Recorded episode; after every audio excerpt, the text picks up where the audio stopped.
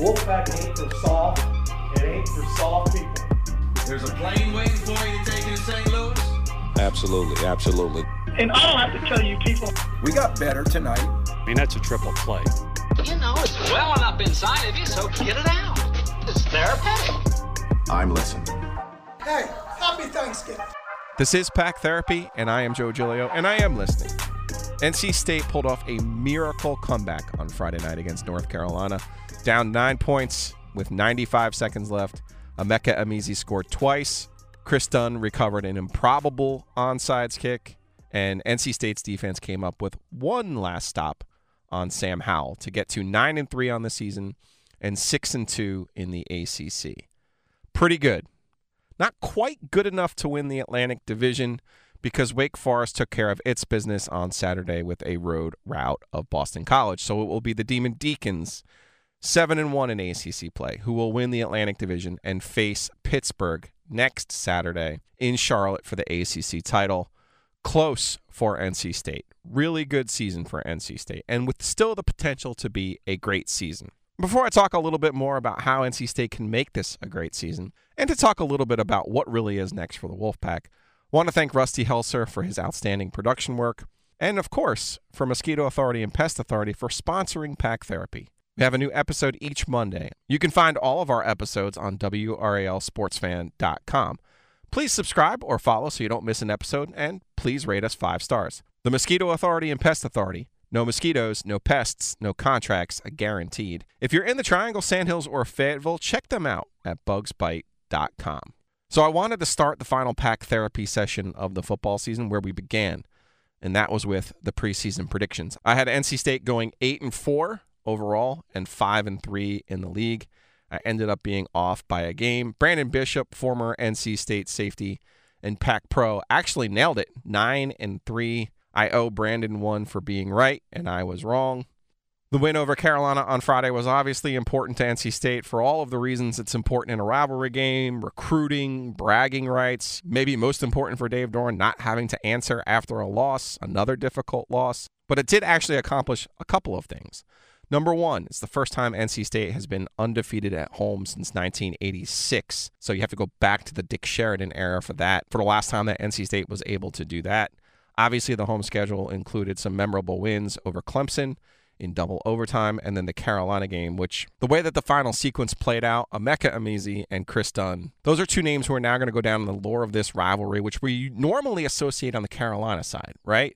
Dudley Bradley in basketball, or Marcus Page, or Gio Bernard. Well, for N C State, they have their own miraculous comeback now, one really that was straight from the Dean Smith playbook. Amizi had been bottled up up until that point and or ignored by N C State's offense, and for him to come up with a sixty-four yard touchdown with one thirty-five left in the game to cut Carolina's lead to thirty to twenty-eight and then catch the game winner only twenty-six seconds later. The twenty-four yard pass from Devin Leary to Emeka Amizi. Leary ended up with four touchdown passes in the game. It was an odd game. N C State blocked a punt after Carolina's first possession of the game and, and led fourteen nothing after the first quarter, but then ended up trailing twenty-four fourteen, and then Carolina had the thirty to twenty-one lead with just two minutes and twelve seconds left in the game, only for Amizi and Leary. And Dunn, you'll remember from that Clemson game, had missed the game-winning kick. He made amends for that with the onside kick and the recovery of his own onside kick to give N C State the chance to win the game. So you have the undefeated mark at home for the first time since nineteen eighty-six, and now you have N C State with a chance to win ten games for only the second time in school history. In two thousand two, Phillip Rivers' junior year, N C State went eleven and three. They were five and three in the league, eleven and three overall. That season was memorably capped in Jacksonville with a bowl win over Notre Dame in the Gator Bowl, eleven and three, the only time in N C State's history that they've reached double digits in wins. So in the bowl game, N C State will have a chance to hit that double-digit mark that eluded Dave Doeren in twenty seventeen and eighteen. Speaking of the bowl game, the way that the A C C process works now, at nine and three, N C State can't be jumped by any teams that have seven or six wins. That means they will play in one of three games, which the A C C unofficially calls their Tier one games, or the first-tier games, and that would be the Gator Bowl in Jacksonville, the Cheez-It Bowl in Orlando, and the Holiday Bowl in San Diego. given N C State's last two trips have been to the Gator Bowl, we can safely assume they're not going to be in Jacksonville. That leaves Orlando on December twenty-ninth in what is now called the Cheez-It Bowl. You'll recall that N C State played in this game in what was called the Champs Bowl back in two thousand ten. Brandon Bishop played in that game, but memorably, it was Russell Wilson's final game in a Wolfpack uniform, which was a win over West Virginia. West Virginia is still in the Big twelve, and the Big twelve will be the opponent in Orlando. That could end up being Oklahoma, Oklahoma State, or Baylor. It all depends on how that Big twelve race will shake out. But that's going to be a good opponent. December twenty-ninth is the date for that game in Orlando. If you were to say to me now, Joe, I'm putting a gun to your head, what bowl game do you think N C State will end up in? I would say to you, I believe they'll be in the Cheez-It Bowl on December twenty-ninth. San Diego is the other possible alternative for their bowl destination. The A C C has a new deal in San Diego for the Holiday Bowl. The opponent is the Pac twelve. The date is December twenty-eighth. The game is played in Petco Park in San Diego. You figure this is a game where the A C C will be more inclined to send a school like Wake Forest or Pittsburgh, the loser of the A C C championship game. This is the type of game where the A C C would be more inclined, because it's more of a television showcase than it is about selling tickets, to send the loser of the Pitt-Wake Forest game. If I had to guess, I would say Clemson will end up in the Gator Bowl as the A C C's representative there. So N C State knocks off the list here of undefeated at home for the first time since eighty-six, chance to win ten wins for only the second time in school history, and a chance to win a bowl game for the first time since twenty seventeen under Dave Doeren. Dave's three and three right now in bowl games, with a win over U C F in the Bitcoin Bowl in twenty fourteen. They beat Vanderbilt in the Independence Bowl in twenty sixteen, and they beat Arizona State in the Sun Bowl in seventeen. The losses were to Mississippi State in the Belk Bowl in fifteen, to Texas A and M in the Gator Bowl in eighteen, and then, of course, to Kentucky last year in the Gator Bowl. Actually, Arizona State could be one of the opponents in the Holiday Bowl. U C L A is another that might wind up being out there. Again, though, I, if you made me guess, I would say N C State will be in Orlando for the Cheez-It Bowl and not out in San Diego for the Holiday Bowl. And that leads me to the next logical question, which is who's going to play in the bowl game for N C State? Last year, N C State was missing eight starters against Kentucky. They ended up losing the game. That actually really cost them in this sense. If N C State beats Kentucky in the bowl game, they're nine and three. They almost certainly start the season ranked in the top twenty-five, which matters because it's about respect. And we heard Dave Doeren mention multiple times this year about respect. Respect starts in the offseason, and that's where Carolina won last year, in the offseason and in the hype. Of course, you'd rather be N C State and win on the field, but I understand where Dave Doran's coming from in terms of getting respect. Well, the time to get respect is when you go outside of the league. N C State took care of their business inside of the league this year for the most part, six and two. seven and three last year, six and two this year. That's pretty good. Now they have to be able to go outside of the league and show what type of team that they are. The bowl game will be that type of showcase for them. It likely won't be against an S E C team, but when you play a Power five opponent, which N C State almost certainly will in the bowl game this season, that's a big chance for respect. The question is, who's going to play in that game for N C State? It's probably safe to assume at this point that Ike Ekwonu, N C State's outstanding left tackle, is probably headed to the N F L. He's projected as a first-round pick, a high first-round pick. So he's probably not going to play in the bowl game. Perfectly understandable. Ricky Person, the running back for the Wolfpack, has declared that he will enter the N F L draft. He's been in school for four years. I think he probably needs to play in the game to improve his draft stock, so I wouldn't be surprised if he actually played in the game. The question for N C State, other than who's going to play in the game, is who's going to be back next season. Isaiah Moore, their outstanding linebacker who missed the last five and a half games of the season with a knee injury, he's already said he will be back for the twenty twenty-two season. Cyrus Fagan, their graduate transfer, actually ended up only playing one game this year.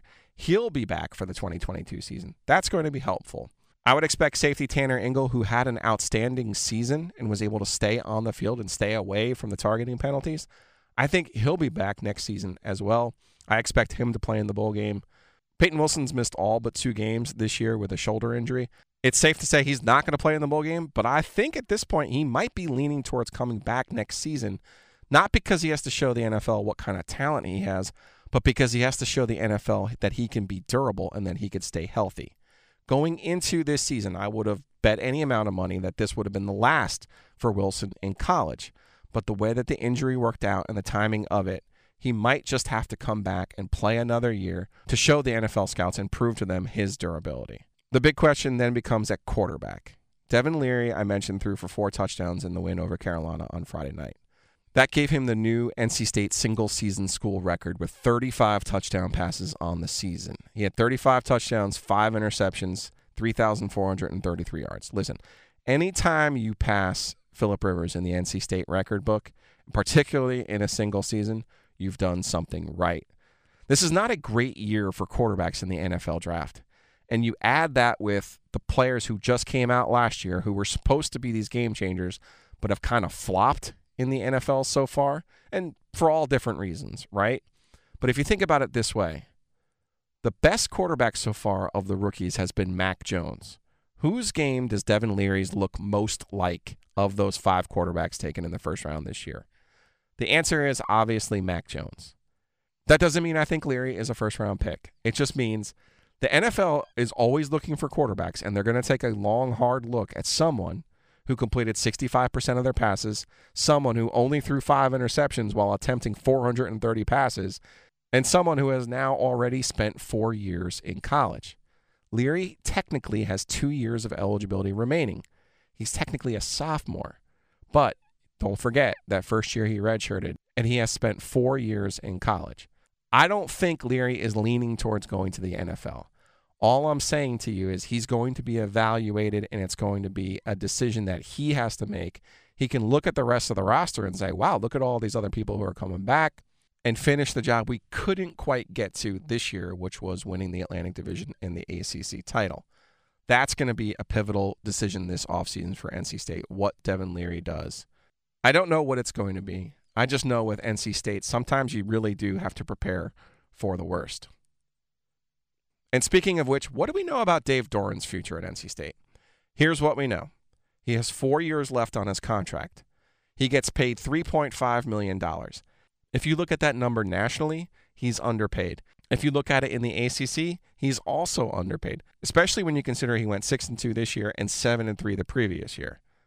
I'm not suggesting that N C State needs to go full Penn State or Michigan State here and give Dave Doeren a ten-year contract, but the way that college football is changing and the jobs that are open right now, look, I don't think Dave's going to get the Florida or the L S U or the U S C job, but I don't know what's going to happen in the trickle-down portion of the hiring cycle. With four years left on his deal, Dave has a buyout of about seven million dollars. That's not a lot of money.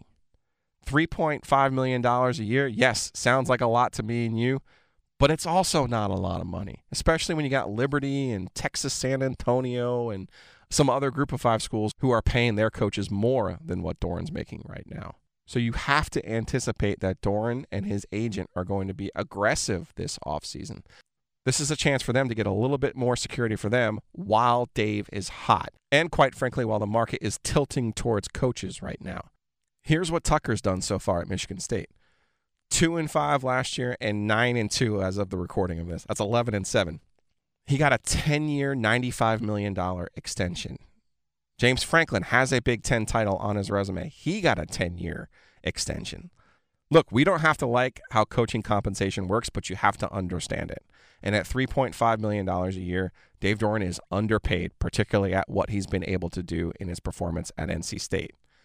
I think Dave will end up signing a contract extension just as he did last year. But I don't think it's going to be cheap this time around. I think N C State's going to have to give him a significant bump, or there's a lot of uncertainty right now in coaching circles, except for it's a good time to be a coach and it's a good time to get an extension and lock up a coach who you believe can get the job done.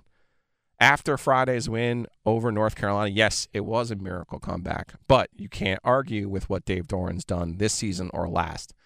Last year, I will still say, was his best work. But this year, with all of the injuries they've had again, especially on the defensive side, and to still perform at the level that they did on the defensive side, you have to look at nine and three and six and two in the A C C and say it's worth more on the open market than three point five million dollars. We'll see what Dave Doeren decides to do. And finally, let's close out this Pack Therapy session with some therapy for Carolina fans. Because, whew, They are angry after Friday's loss to N C State and angry about a tweet that I had that pointed out that, you know, sometimes it's better to win on the actual field than on signing day. So let's go through some angry tweets from Carolina fans. We have Vernon Glenn. Giglio, pitiful, such a blatant state shill. You should be sent to cover animal husbandry at the vet school. You're the old joke. If I want to hear an a-hole, I'd fart. And this one from Maddox ninety-seven, Braves World Series champs. Fire this idiot into the sun, W R E L. He doesn't even know how the game he covers works. Taking shots at a kid who had nothing to do with it, either touchdown scored. A whole ass clown is what Joe is. Maddox ninety-seven wasn't done. You're an effing moron. Tony strapped him all game long. Didn't do shit till two minutes left when Carolina was in cover two. Go watch the film, you dumbass. Joe Riggs, Joey Rigg two, who's got a Tyler Hansbrough in his avatar. You're an effing idiot, Joe. Hey, he used you are correctly. Chili Dog, you really are a low-life piece of poop emoji. Titanic Tar Heel, ignorant ass, trifling ass bitch. Kevin Brown, this is why your ratings are in the toilet. Actually, Kevin, our ratings are very good. Brian Bradford, he was all kinds of upset. It's a LeBron James meme. That's him, the forty-something-year-old fat man trying to belittle a nineteen-year-old. Ah, I'm stunned it took us this long to get to the fat jokes. Zach Jones, you ever not a dumbass, question mark? More Brian Bradford, Joe is a pandering journalist. Eat shit, Joe. And here's my personal favorite, because there's a baby in the avatar. Jonathan Griffin, Joe, you're retarded. Now, had you tweeted something about the safety that didn't control the back third of the field, which is what happens in zone coverage, I'd be agreeing with you. This B S just makes you look like the state ass that you are. So there you have it. N C State fans are supposed to be the crazy ones, aren't they? Well, in the immortal words of Chuck Amato, happy Thanksgiving and Merry Christmas and happy holidays to you. Hopefully we'll all have a great new year here in the Triangle. Be good, my friends, especially my Carolina friends.